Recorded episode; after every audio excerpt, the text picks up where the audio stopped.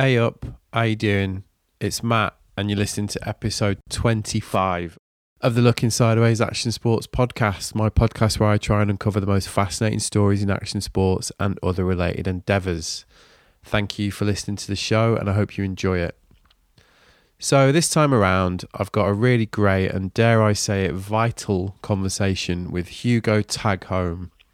So, Hugo is Chief Executive of Surfers Against Sewage the marine conservation charity who've done so much to improve water quality in the UK and around the world in the last two decades.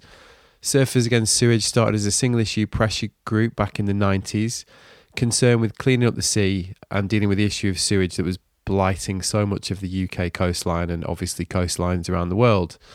And today, as Hugo explains during our conversation, they've diversified into one of the country's best loved marine conservation charities fighting campaigns on a number of front, fronts. And foremost of these today is the issue of single use plastic, which you're going to hear quite a lot about in this podcast.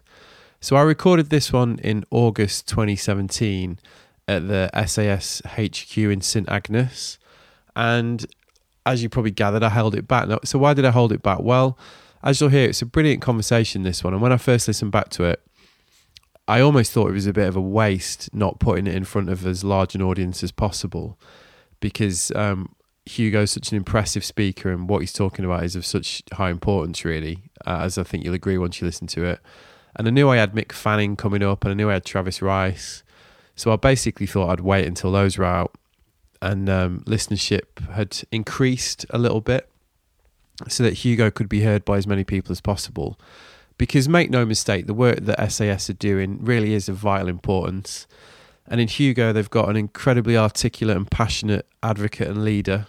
I'm pretty certain by the end of this chat, you'll be rethinking your relationship with plastic because the numbers that um, he quotes are truly horrifying. And in trying to stem this tide, Hugo and SAS, and I should mention other people like Tim Nunn of this plastic project, have set themselves a truly Herculean task. But what's impressive about this conversation is how completely compelling and persuasive Hugo is on the power of small changes and how positive affirmative action can make a difference. The other thing to say about Hugo is the sheer amount of energy he possesses, which I think will leap out of the headphones, and how he harnesses it for good on uh, a lot of different levels. This is a man who, when he isn't tirelessly driving forward one of the country's foremost marine conservation charities, is coaching his son's football team, the mighty Truro Tiger Sharks he's a formidable presence basically and if you can detect a little bit of a man crush from this glowing introduction then you'd be correct and i'm quite happy to own up to that. So yeah fascinating inspiring and important conversation this one and i really hope you enjoy it so i'm going to get straight to it. Here it is my conversation with the surfers against sewage chief executive hugo tagholm enjoy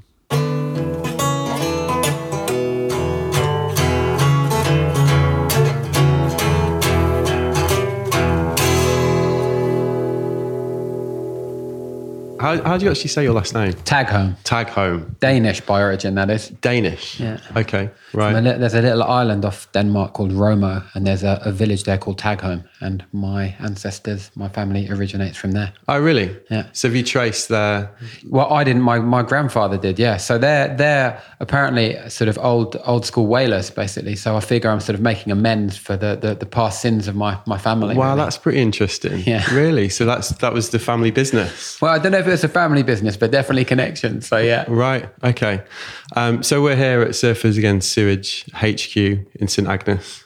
Yeah. Yep. Um, and you are fresh off the plane, really, aren't you? From is it California? You've you've just yeah. I've just in? come back from flown back from LA. I was in Southern California in San Clemente. Okay. I was. Uh, meeting up with the Surfrider Foundation, and we're a beneficiary too of the Surf Industry Manufacturers Association's uh, Waterman's Ball, their Waterman's Weekend, which is their environmental fundraiser. So we're one of about 15 um, charities, NGOs around the world that receive um, support from the industry through that event. It raises hundreds of thousands of dollars each year to distribute amongst different sort of enviro surf groups largely. Okay. Um, we're the only European one Um, so that's that's good for SAS. It's always good to be there Yeah. to wave the flag for the UK, wave the flag for what we're doing, and to connect with lots of you know great surfers. You know, Greg Long, Bethany Hamilton, Gerry Lopez, all sorts of people. I saw. Yeah, I saw so a picture of you with Gerry Lopez actually. Yeah, pretty pretty cool guru, really, isn't he? Yeah, So- right. so Definitely. that was a, that was an honor. So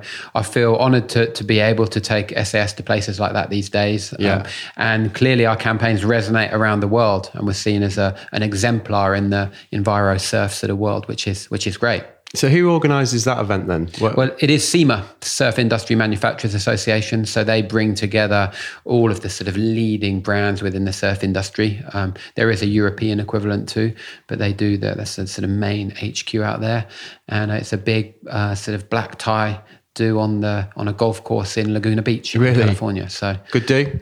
Yeah, always a good do. Yeah. Um, you know, always a, a few beers, a good bit of chit chat, some nice awards. Um, and uh, yeah, we were, we're always privileged to be there. So yeah, it's a very nice part of my my job. And SIMA support us, you know, every year with a, a good donation to to help us progress the campaigns to protect our beaches for everyone. So Right. it's really cool. Yeah. And you got a few waves. I got some great waves. Yeah. Yeah, where'd you Um, surf? I surfed at a place above LA called Zeros, a a left-hand point break. Um, really, really fun. Just overhead, long reeling waves. Not too many people in. Nice. So I got a few nice set waves. Uh, I surfed in Laguna Beach. I surfed at T Street down in San Clemente a fair bit. I Nice. surfed at Trestles. Okay. Not great Trestles down at churches, but still good fun. Yeah. Okay. So yeah. So that kind of travelling and that kind of flag waving for the for the organisation is that a large part of your job? It's a, a bigger and bigger part of my job to travel. Um, we're based in Cornwall, where we've always been based here in St Agnes. Uh, we were we were born and raised in this part of the world. Yeah. Was it Perranporth? Uh, well, it was actually Porthtowan that we originated from. Okay. And um, it was here that you know surfers first rose up against that first single issue of sewage. Um, and Cornwall's an amazing place to be based for the waves, for nature, for connection with the environment, for what we do, and for what we love as as individuals within the, the charity and as our supporters love.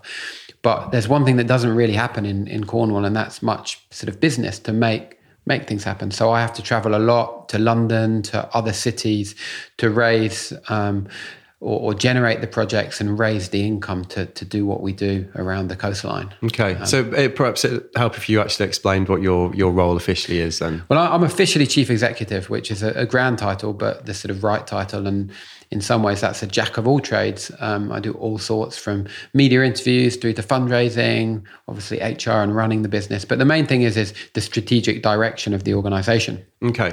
I took over in 2008, but I've been involved with SAS since way back in 91 in some way or other. you started as an activist, right? So yeah, I started. Well, I actually started by entering their Surf to Save competition in Polzeath Okay. in Cornwall, and um, I uh, I first met some of the founding members there, and my journey started as an activist, as a member, as a regional rep, and a trustee. Um, and that was very much through that first sort of part of SAS, the single issue campaigning on sewage disposal in the sea, which we've been part of the great success story around the UK. There's still ongoing problems with sewage in some places, but the, the stats speak for themselves. We've Yeah. gone from what would have been 27% of our beaches passing the minimum EU standards now to about 98% of our beaches. So a really big bit of progress. More work to be done on things like combined sewer overflows, but still we've made great progress. And so we've diversified as an organization, and I've sort of led the charge on looking at the new issues, um, whether that's promoting and protecting surf spots specifically, or now the huge issue of single use plastics, uh, which are in every part of our oceans and on every beach. And I don't doubt that every listener will know that or have seen plastics on the beach. You can't you can't help but notice them. So it's a really big issue and something we can all take action on. So we've grown from this single issue pressure group, much loved, one that brought me into the, as it were, environmental campaigning sphere, into one of the country's best recognized marine conservation charities. We've gone from in 2008 when I started Maybe we worked with 500 volunteers every year. This year, we'll be mobilizing about 25,000 volunteers who together will contribute about 10 million minutes of volunteering time to our beaches. wow. We've um, grown. What, and what kind of work are they doing then? So, of course, they do beach cleans. Um, so, you know, lots of beach cleaners wanting to come and take plastic directly off the beach. They'll be getting involved in campaigns on plastics, um, creating sort of plastic free communities with us. They'll be helping with um, campaigning events in London, you know, lobbies in Westminster. They'll be coming to various actions around the coastline, education events, festivals. So, they all have different skill sets, our volunteers, and they all sort of interface with us in different ways. We've got a rich and diverse community, but the, the common theme with all of them is that they sort of live and breathe the sea. Yeah. We're not um, desk bound, desk bound sort of um, charity professionals. We're people who who do live and breathe the sea and get in the sea as much as we can. And that applies to our members too. So we often describe them as the canary in the coal mine themselves because they walk across the tide lines that are strewn with litter. Yeah. They surf in places that can be polluted. They see the developments that are affecting their coastline. They've got concerns about consumption, about climate change, all sorts of things.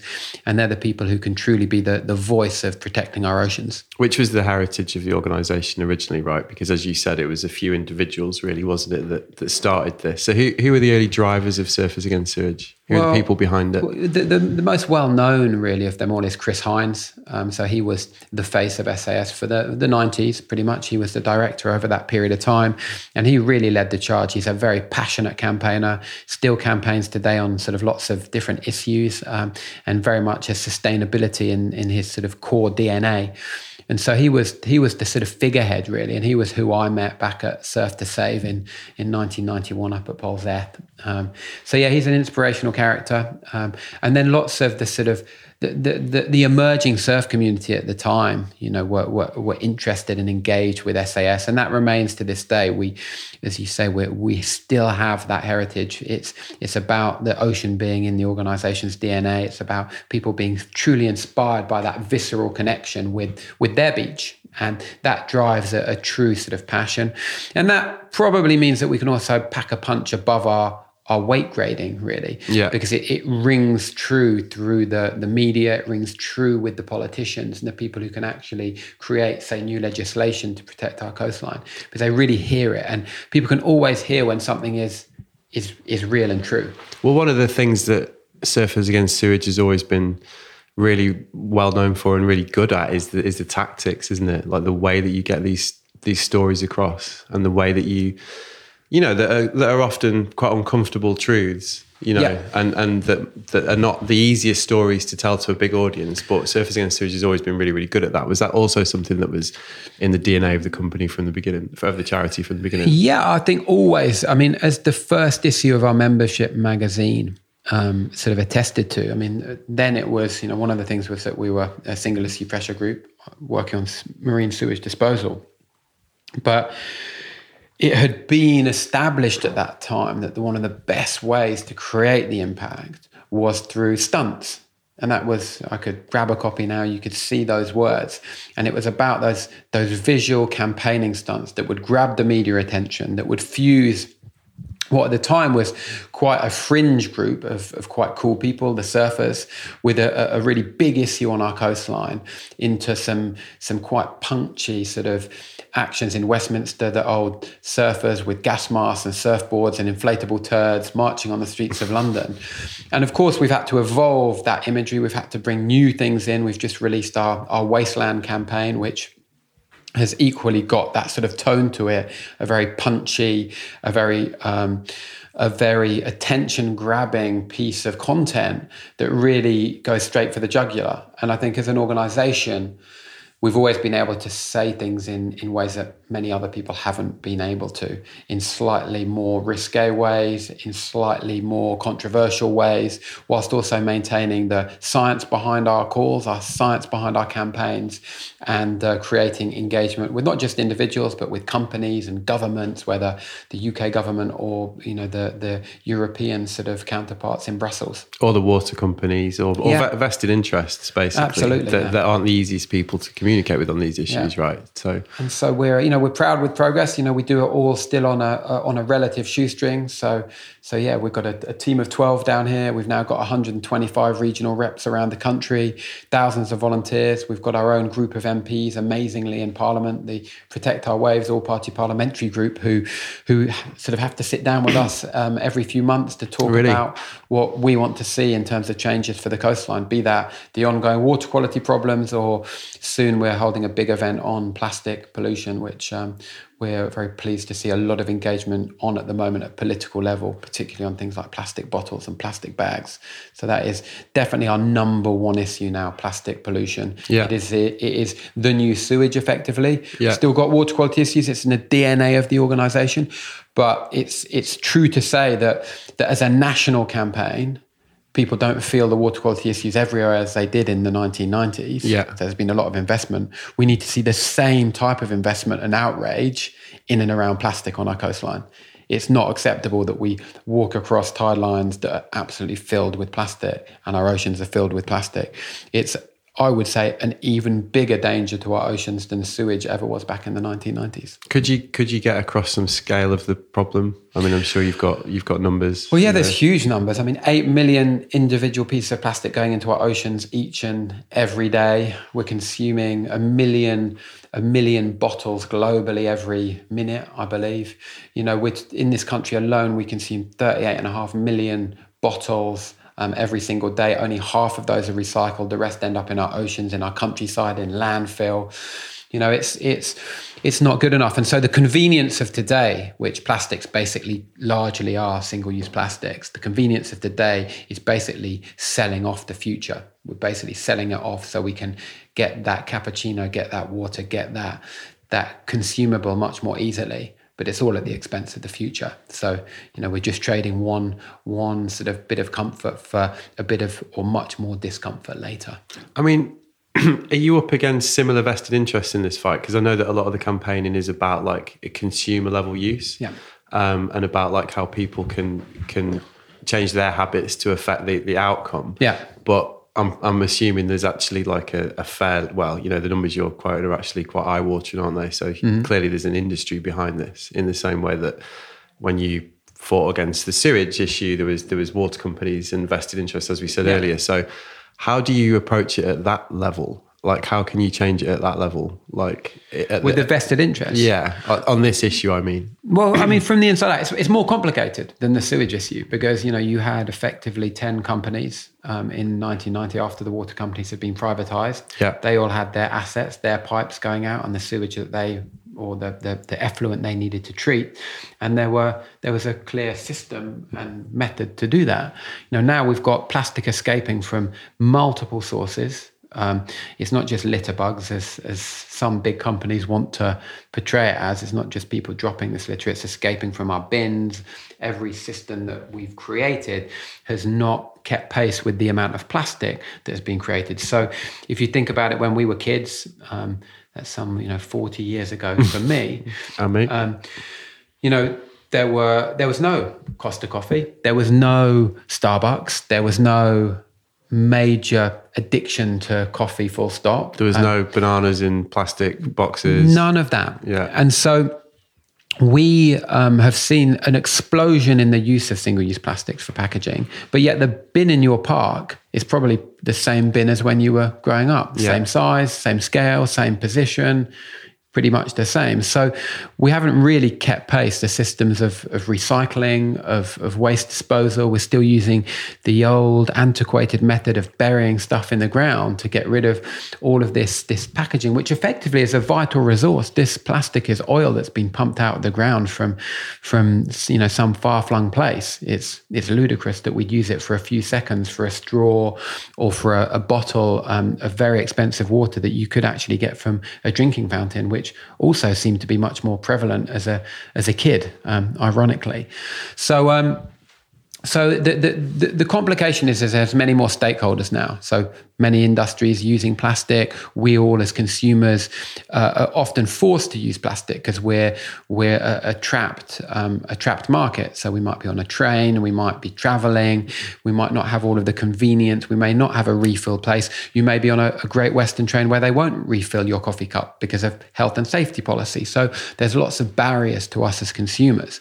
But we can all start to make a difference in our plastic footprint by the choices we make, and we can also work with business to take them on the journey with us. So we'll work with people who who are interested in reducing their plastic footprint, um, and we can take them on a journey that's incremental. So step by step, offer refill services, offer discounts on coffee cups, get rid of this plastic bag, get rid of that plastic bag, and look to minimize a company's plastic footprint.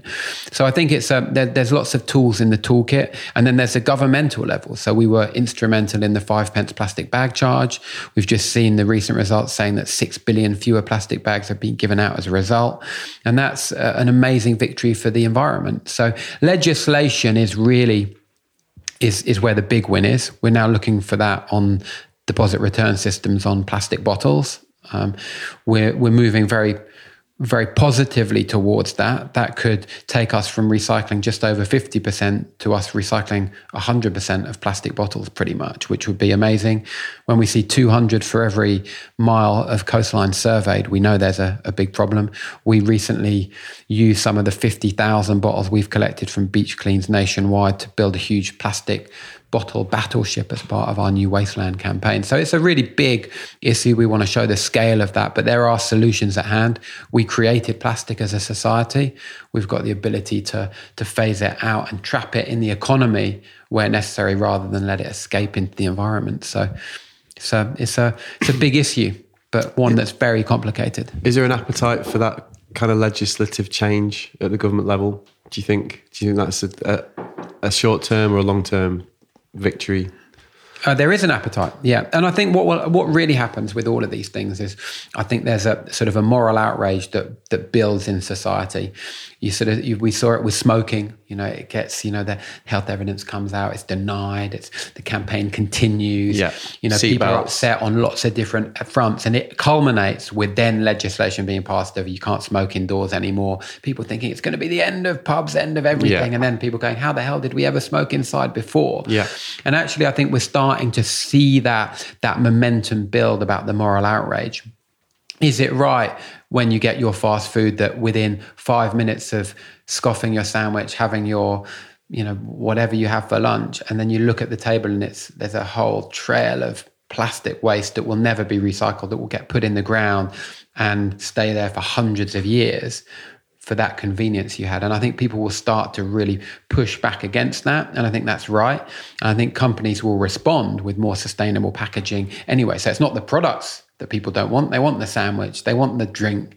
But the packaging is something that no one wants. Not even the company wants it because they still don't have a responsibility of the full life cycle of that packaging.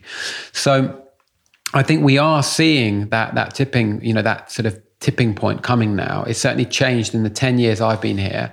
No one was interested in really supporting our plastic pollution work back then. Now it's absolutely the number one issue that we're working on. You know, we still carry on on climate change and water quality and coastal development and protecting waves, but this is the area that everyone is interested in. And governmentally, it's it's it's the biggest sort of debated point in our all-party parliamentary group. Um, our chair, Steve Double MP, who's the MP for this sort of area, or for St Austell and Newquay, um, is is asking questions in Parliament on our behalf on plastic bottle um, pollution on our beaches. Um, we've got Caroline Lucas, the head of the Green Party, who has supported our message in a bottle campaign. Now, one of the biggest cam- campaign petitions on plastic pollution in the country. Almost two hundred fifty thousand people have signed that. So we're seeing we're seeing change. You know, it's never as quick as people want, particularly as people want through social media, which is they click like, things get changed you know, it just doesn't happen like that.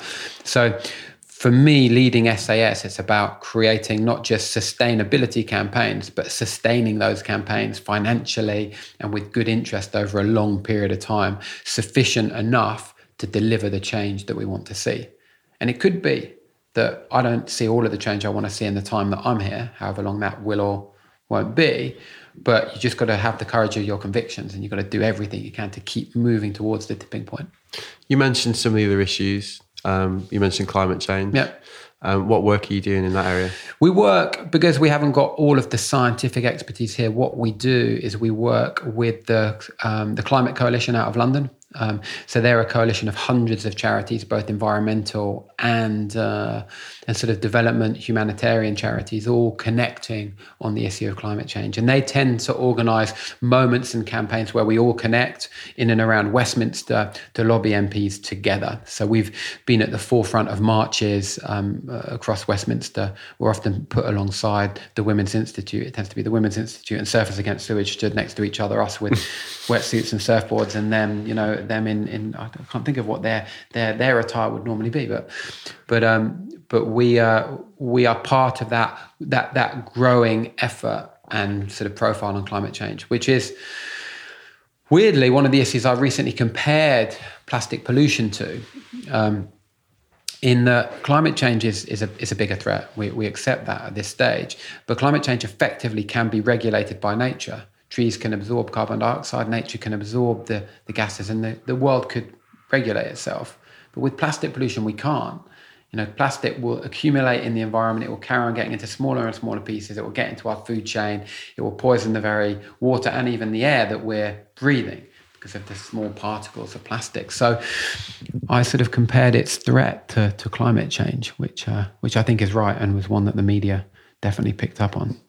Well, how do you respond to people that still basically won't accept it? Climate change? Yeah. Um, I would say go back and look at the science. Go back and look at the consensus amongst the leading scientists. And if you're more qualified than them as that person rejecting the science, then so be it. But I, am not sure I've come across any of the the naysayers, as it were, who are actually qualified to to make a, a judgment. And it's one of the things I think we see more and more in this in this digital age, this social media age, that people assume that their opinion is fact and it is is qualified alongside the people who have got the experience to, you know, to to actually make a, a proper judgment. The post fact era. Yeah. Yeah. It often seems to be an ideological stance though, more than anything when people refuse to get behind the, the obviousness of climate change. Is that something that you found? Um, I think that there are a lot of people um, who feel that climate change is a threat to the way that, accepting climate change is a threat to the way that we live and we're engineered as a society. By accepting it, you basically say you can't. We need carry to change. on. Yeah, and um, I think that's the the wrong the wrong interpretation of it. I think that innovation, you know, people should be be supporting the agenda of renewable energy, of um, of you know new technology that can minimize our carbon emissions, um, and be trying to reject, you know, basically burning more fossil fuels by and large, because technology is coming on a pace. I often refer to you know, our mobile phones. You know, as we, as a kid, I refer back to that some whatever forty years ago. You know, the notion that we'd all have a phone in our pocket that we could do a FaceTime with our family across the other side of the world, um, send science, emails, science fiction, buy anything we wanted. It's beyond Star Wars, isn't it? Yeah. It makes R2D2 projecting Leia looked like a bit of yeah. old technology. Like a little watch with a face on sort of thing, you know? Yeah. yeah. And so I'm, uh, you know, I, I, I don't think people should be over reliant saying technology will just fix everything so we can carry on. But what they should do is they should be adapting whilst technology is also evolving. So we're doing, we're, we're trying at every level, individual, community, and, um, and, and trying to drive governments to do the right thing.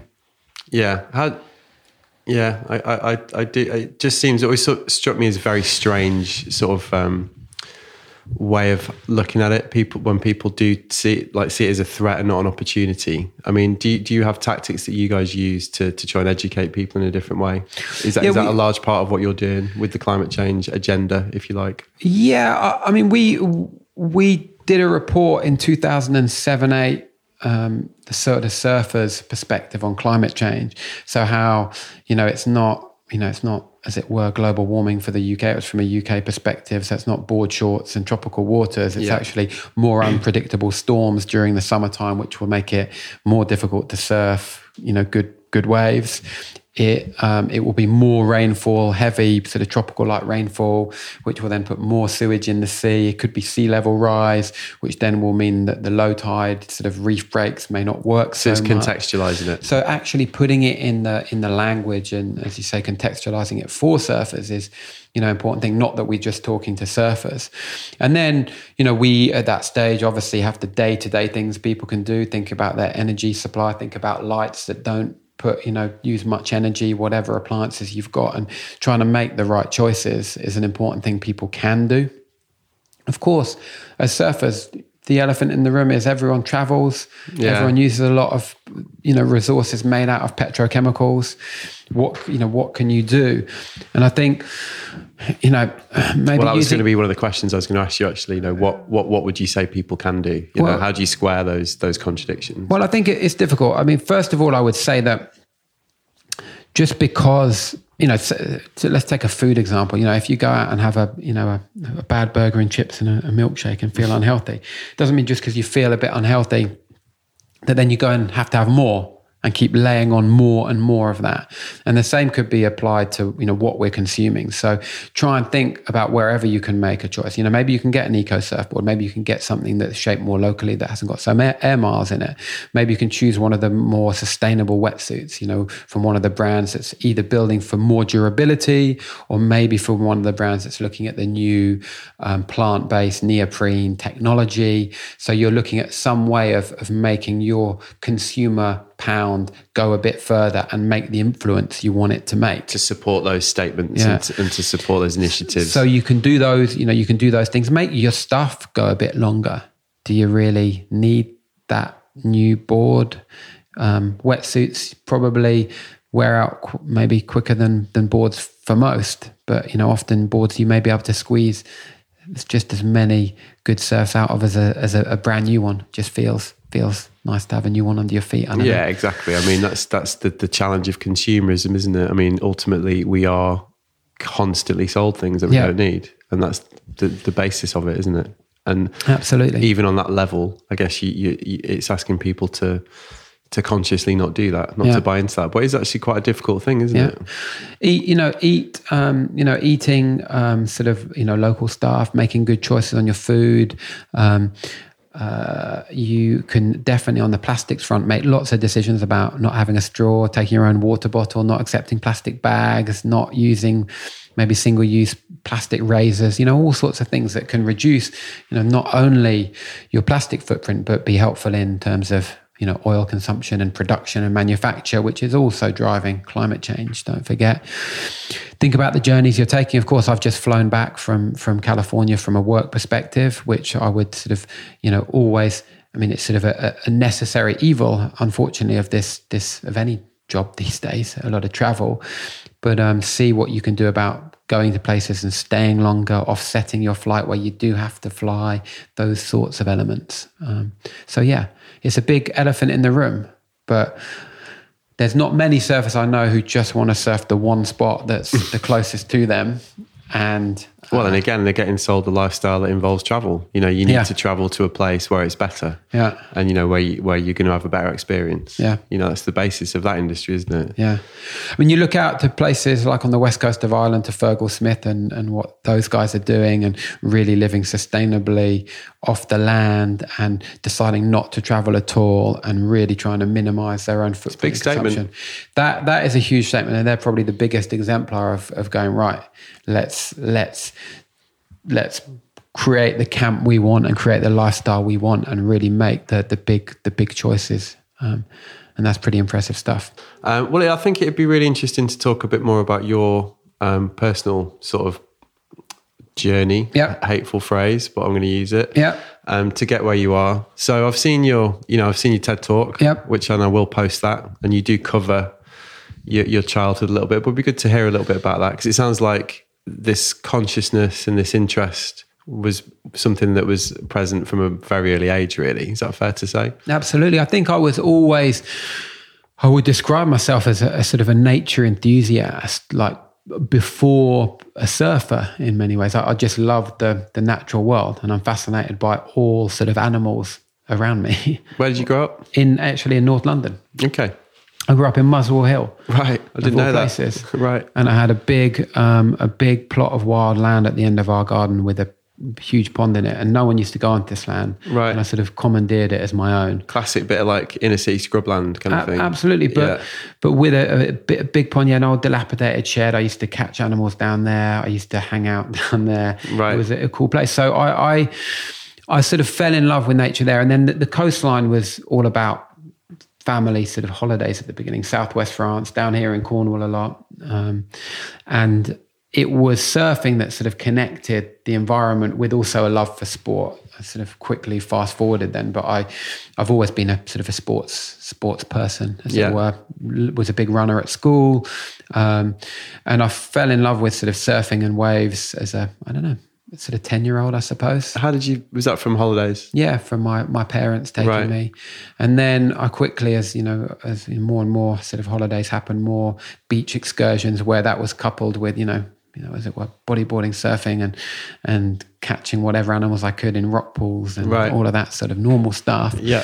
To um, to then. F- at about 16, absolutely falling in love with Southwest France, which we've been going to for a long time as a family, spending a lot of time there, and then sort of connecting with a lot of local kids in Capbreton. And and That's a nice proving ground in your teens. Uh, yeah, and if you get becoming becoming effectively a, a, an absolute francophile and almost rejecting my own English heritage. Right. spending every waking moment of my life trying to get back there or being back there. Okay. Um, and so I spent a lot of time surfing there. I worked at different surf competitions, you know, the Rip Curl Pro and the Quiksilver Junior Pro and stuff, where, you know, I, I met surfers who I know to this day, people like Igor, Mark Harris, and and Sean Harris, and you know, Gabe Davis, all sorts of people. Um, and it's a place that's super close to my heart, and a place that you know, surfing went from being a you know a, a real interest to being an absolute passion. Did that open your eyes to like, oh, actually, this could become a, a lifestyle. This could be how I could make probably not your living, but you know, like it broadened your horizons to that extent. I don't, I don't think I ever t- totally envisaged that I would make any, as it were, money or career out of uh, of being involved with surfing, and I'm not sure directly that I sort of, as it were, make any money out of surfing now. Um, but well, I definitely don't make any money out of my surfing now. You know what I mean? Though, like you, Um, you, saw there was a, an industry and there's more than just the act of surfing. It's like a way of life that you could follow. Well, let me let me tell you the sort of the, the journey the, the journey after that. I, I was a- absolutely hell bent on being a vet for many years. Okay. and then when I fell in love with France and lot, the language just landed on me, and I was you know I speak fluent French and I I I love the language. I'm an absolute francophile. I, I then diverted quickly at, at A level afterwards, and I did chemistry, biology, and French of all things. So I scrapped I scrapped my combo. physics, and I was like, this is like a weird combo, but this is what I'm going to do. Did that, and then I went on to study French and philosophy at Exeter University. I chose Exeter in the southwest, close to one of my favourite waves up in Croyde, easy to and fro. Yeah. great university. Um, and then I went, uh, left university, and I um, went to London. Started in sort of ethical PR companies of all things, but also coupled that with some additional studies at Birkbeck University, um, Okay. ecology and conservation. Right.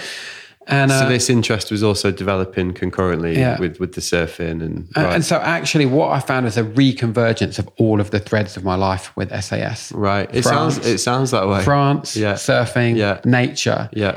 It, it, it was like unbelievable. I, I now, you know, have to do business trips down to Southwest France. A lot of the, my friends in those formative years work in surf companies, you know, in Yeah. Silver, in Rip Curl, in all sorts of companies. So it was an amazing, uh, an amazing sort of reconvergence of all of my passions. But those things don't happen by accident. I don't, I don't think so. Was, was were you always? It sounds like to me you were always somebody that was actively looking for involvement. You know, like in in whatever in Yeah. way you could.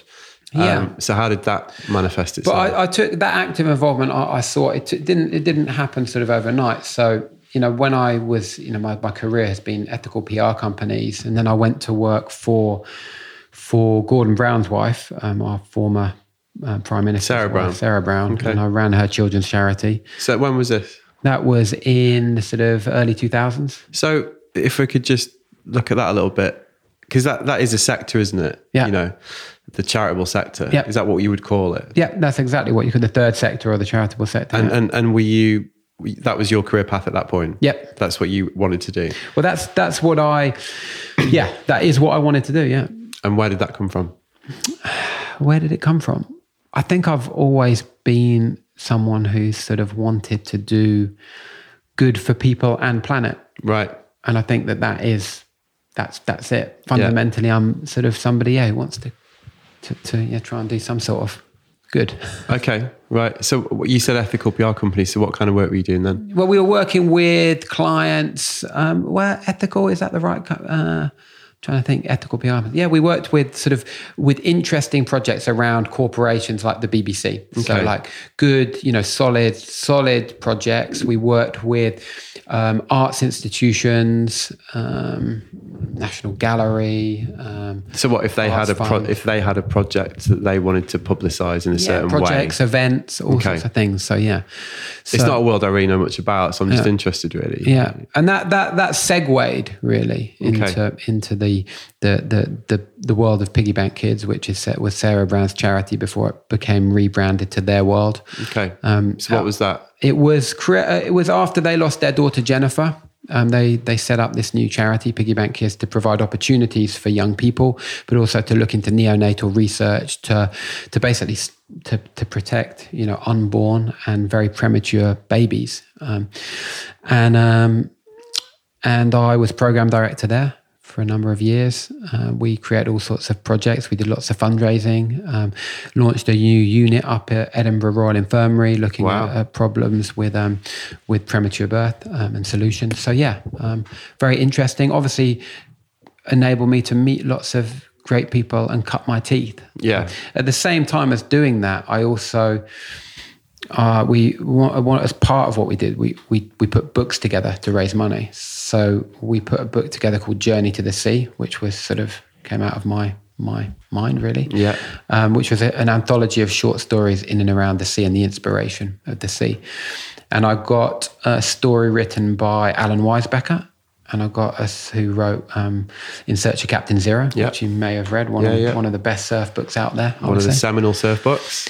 and um, and then Alex Dick-Read of the Surfer's, Surfer's Path. I know Alex. Um, yeah. Good became a very good friend at that time. So so we started talking. Um, he was going to serialize some of the stories from in in the book. I had a guy called Russell Celyn Jones, um, a Welsh author, write a brilliant story for it, which was serialized in the Surfer's Path, and that led at the time Alex was living in London. He's now in the BVI's. Um, we used to meet up for lunch regularly Right. and have a chat. Okay. And he said to me, "Do you want to do you, do you want to come on board as a trustee at SAS?" And I've been involved anyway in various ways. Okay. So like- that's the connection. I was like, "Yeah, Right. why not?" So what's a trustee do? Trustee is effectively the governance of any sort of charity. Right. So they have to sit down once a quarter. They have to look at the strategy, look at the fundraising, look at everything that's going on, make sure that the uh, the the goals of the organisation are being met, um, and that staff is performing how they should.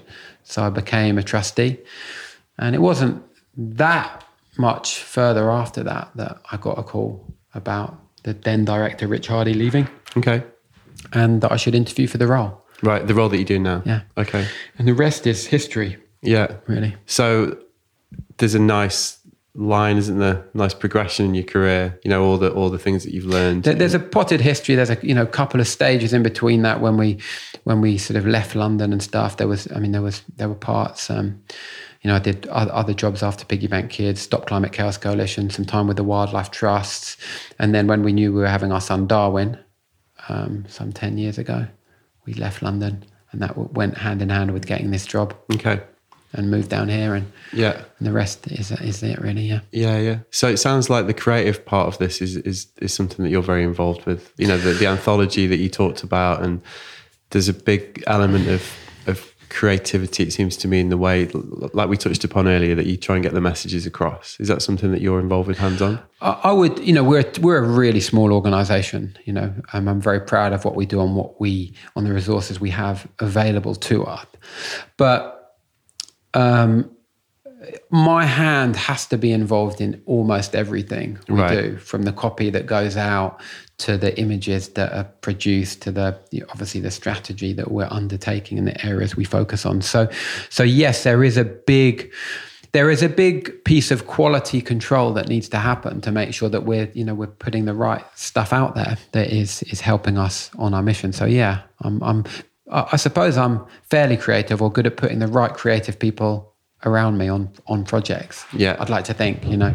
I think my role is is very much about is creating sort of leaders and leadership around me. Because even at this scale, I can't I just can't do everything. I, Yeah. I ran out of time a long time ago. Do you find that easy to, to give up that element of control? Not always, but um, but yeah, I mean, generally, it's great to see people succeeding. Yeah. you know so so it's it's all it's all good you know we're a, a great charity. We've got lots of people doing great work. I can't be the eyes and ears at every beach but i can help uh, empower people to do what they want to do to protect their beach whether that's people here and as sort of my paid staff or whether it's our volunteers.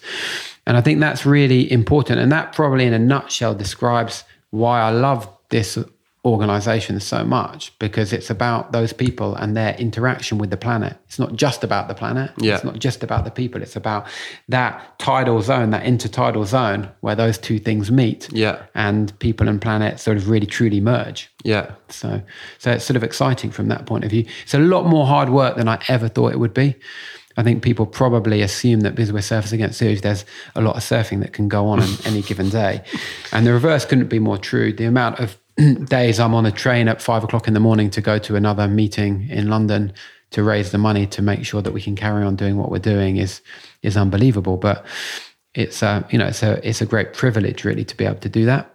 Are you, are you comfortable with talking about the fundraising side of, of Surfers Against Sewage, like how, how it's funded? Yeah, So how does that work?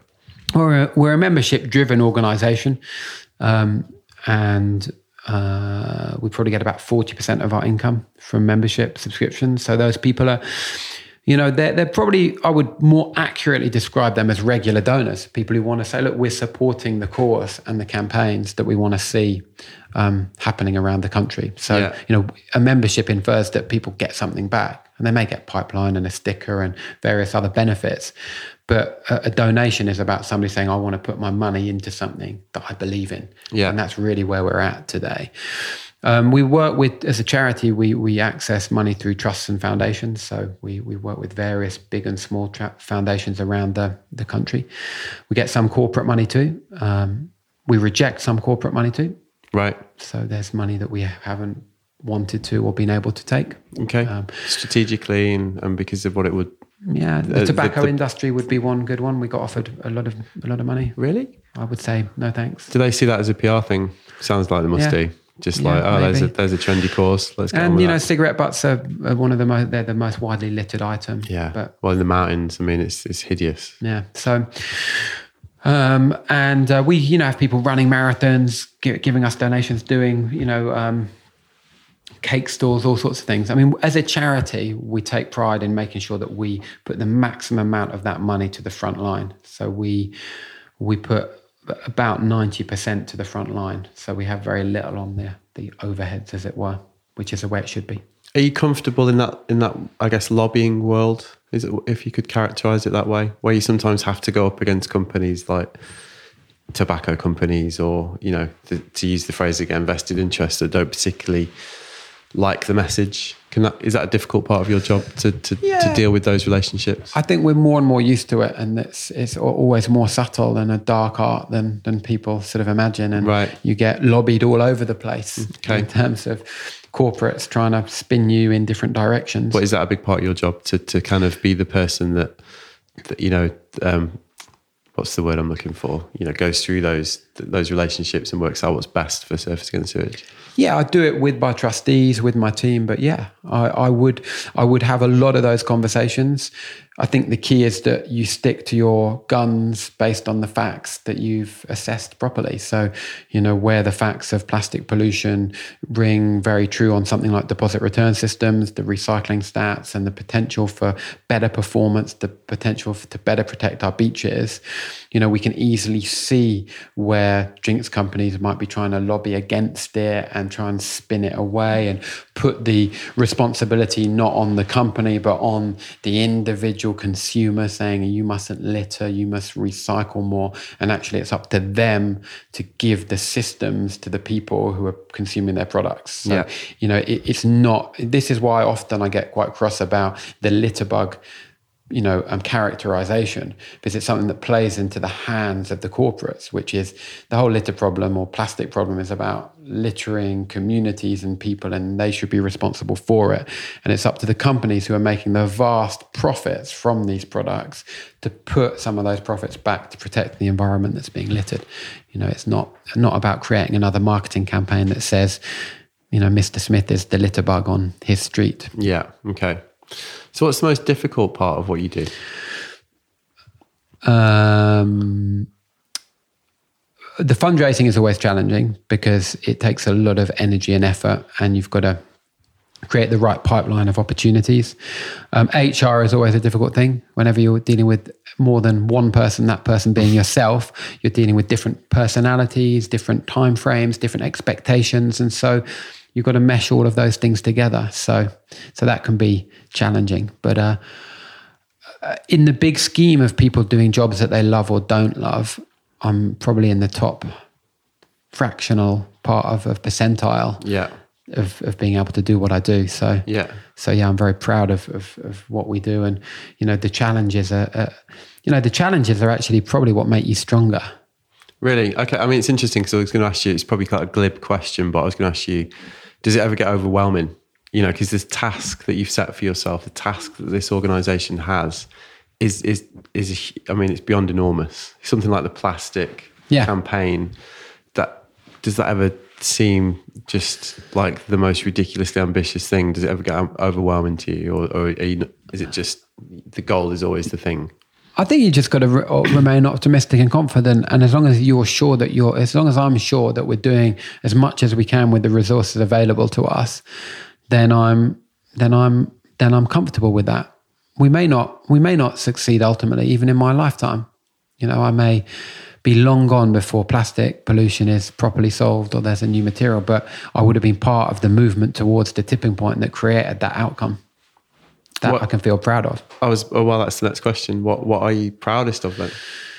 On all the projects that you've worked. Do you know what? Probably I'm proudest of, and I think SAS should be proudest of, is the Global Wave Conference that we created uh, in 2015. A couple of years ago, wasn't it? Yeah, because out of that has come so much. So what you see with something like Parley for the Oceans and what they're doing with Greg Long and Ramon Navarro and the WSL and lots of the connections they've had came out of the came out of the um, the global wave conference. Lots of individual group efforts on the ground have come out from events. So what like was the what, what was the idea behind that? I mean, it, it marked twenty five years, did it? Well, no, it was it was an event that had happened uh, uh, three or four times before, um, that brings together the the sort of enviro surf groups of the world. Um, and I we we we were sort of got the rights to host it in the UK. Okay. And I um, wanted to broaden it out to bring in, you know, bigger groups and organizations and experts to come in and share the platform with us. And we had two days of conferencing down in Cornwall, and we brought in Tom Curren and Greg Long and Ramon Navarro and Brad Gerlach and scientists and all sorts of experts for an amazing two days of conferencing. And then we had a day up in Westminster where all of the surfers came to the, the, the Houses of Parliament. We had a big reception there and it was cool to see everyone in that place and it felt very energizing for everyone so it wasn't about sas per se it was about the movement and the sector growing okay and we saw lots of spin-offs coming out of that and, right um, directly and indirectly which um, which i am really proud of. But but yeah, lots of lots of amazing campaigns that have gone on over the years, um, organisationally, and I'm I'm pretty proud to to hopefully carry on that tradition. So, to somebody that's listening to this, and I think we can assume they've got an interest in in surfing or, or the environment generally, how, how, can they how can they help? How can they get involved?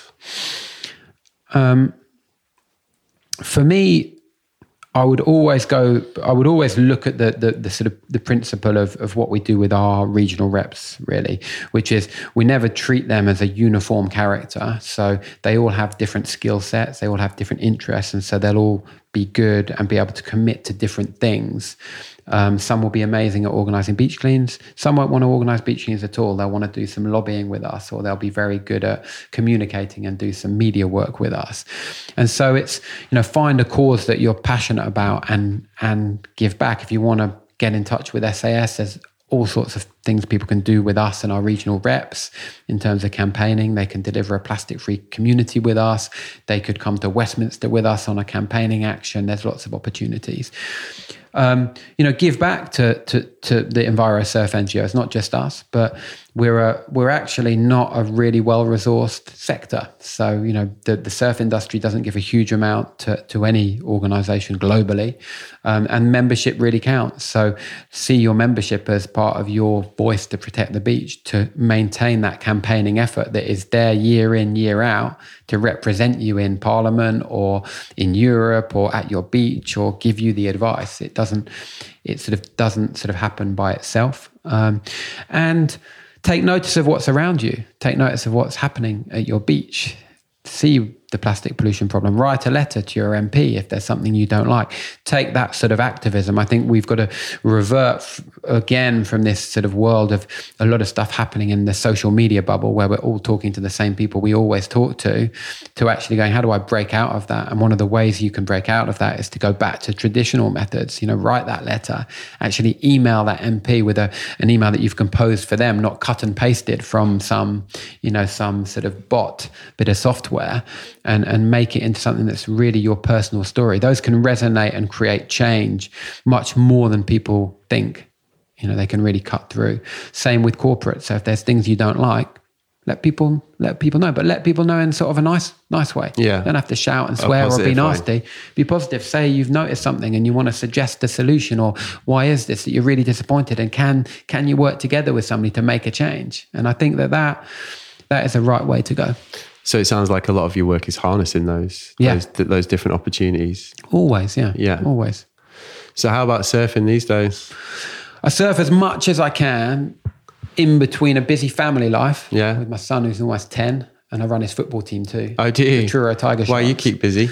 So, um, so that's that's interesting. How the, um, how the Tiger Sharks doing? They're, they're just about to enter their first league. So last year was their they had lots of friendlies. They did pretty well. I've got a good team, a great motley crew of kids. Brilliant. Who I've got a lot of time for, and so um, so looking forward to them doing the league. And I, I run it for fun if they win or lose, I say to them, look, you can lose and have a load of fun, and you can win and not have fun too. So just just have fun the whole time. Make sure that you're enjoying the experience and yeah. the ride, because you know there's you know I don't want to I don't want to be like the pushy, shouty coach from the side right. who makes the kids upset because it can you know it can distract them from sport for the rest of their lives if you do that. Okay, um, right. But um, I digress. Um, and then I, I, surf when I can. So here I, I drive past my favourite surf spot pretty much every morning, Perranporth, Droskyn. I'm a goofy for, I love the the left at, at mid tide.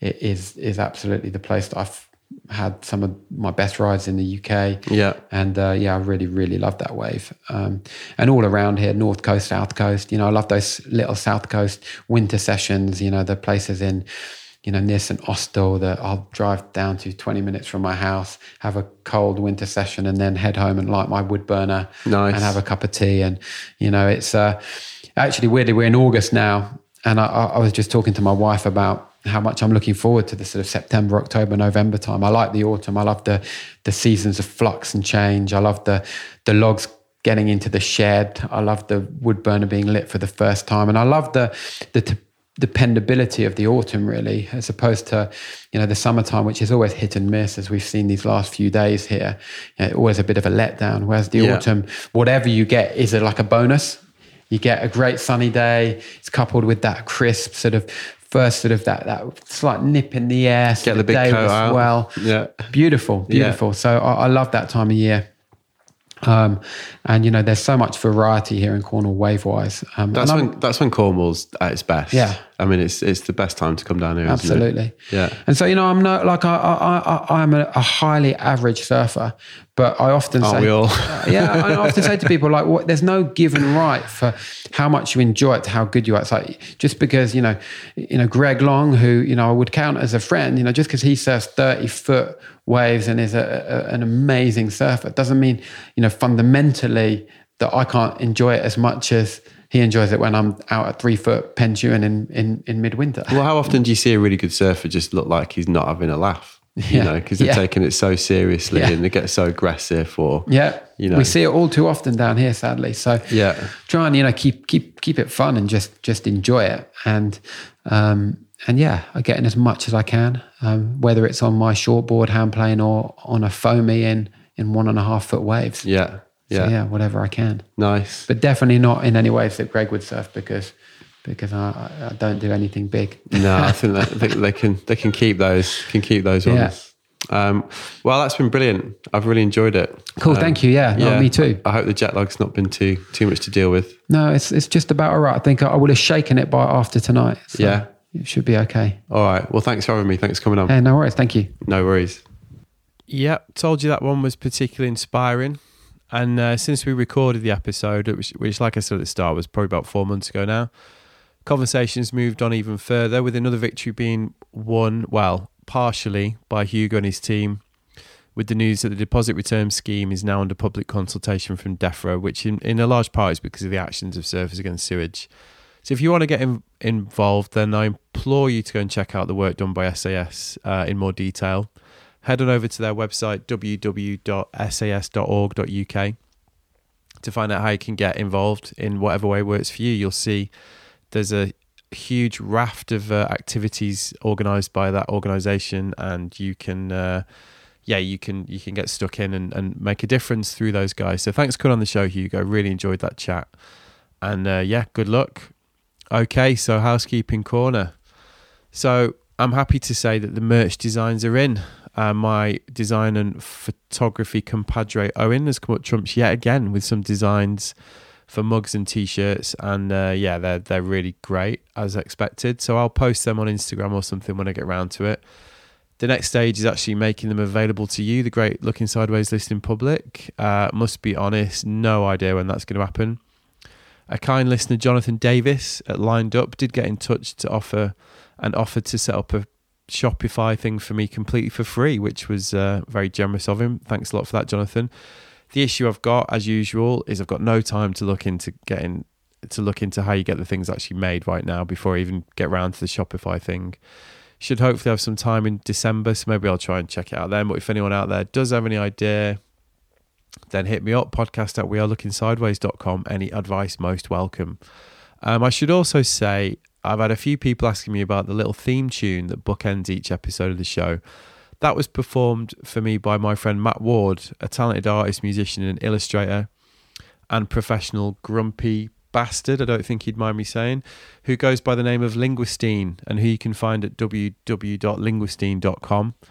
So basically, before I put the first episode out, I thought, oh, theme tune, that's probably a good idea.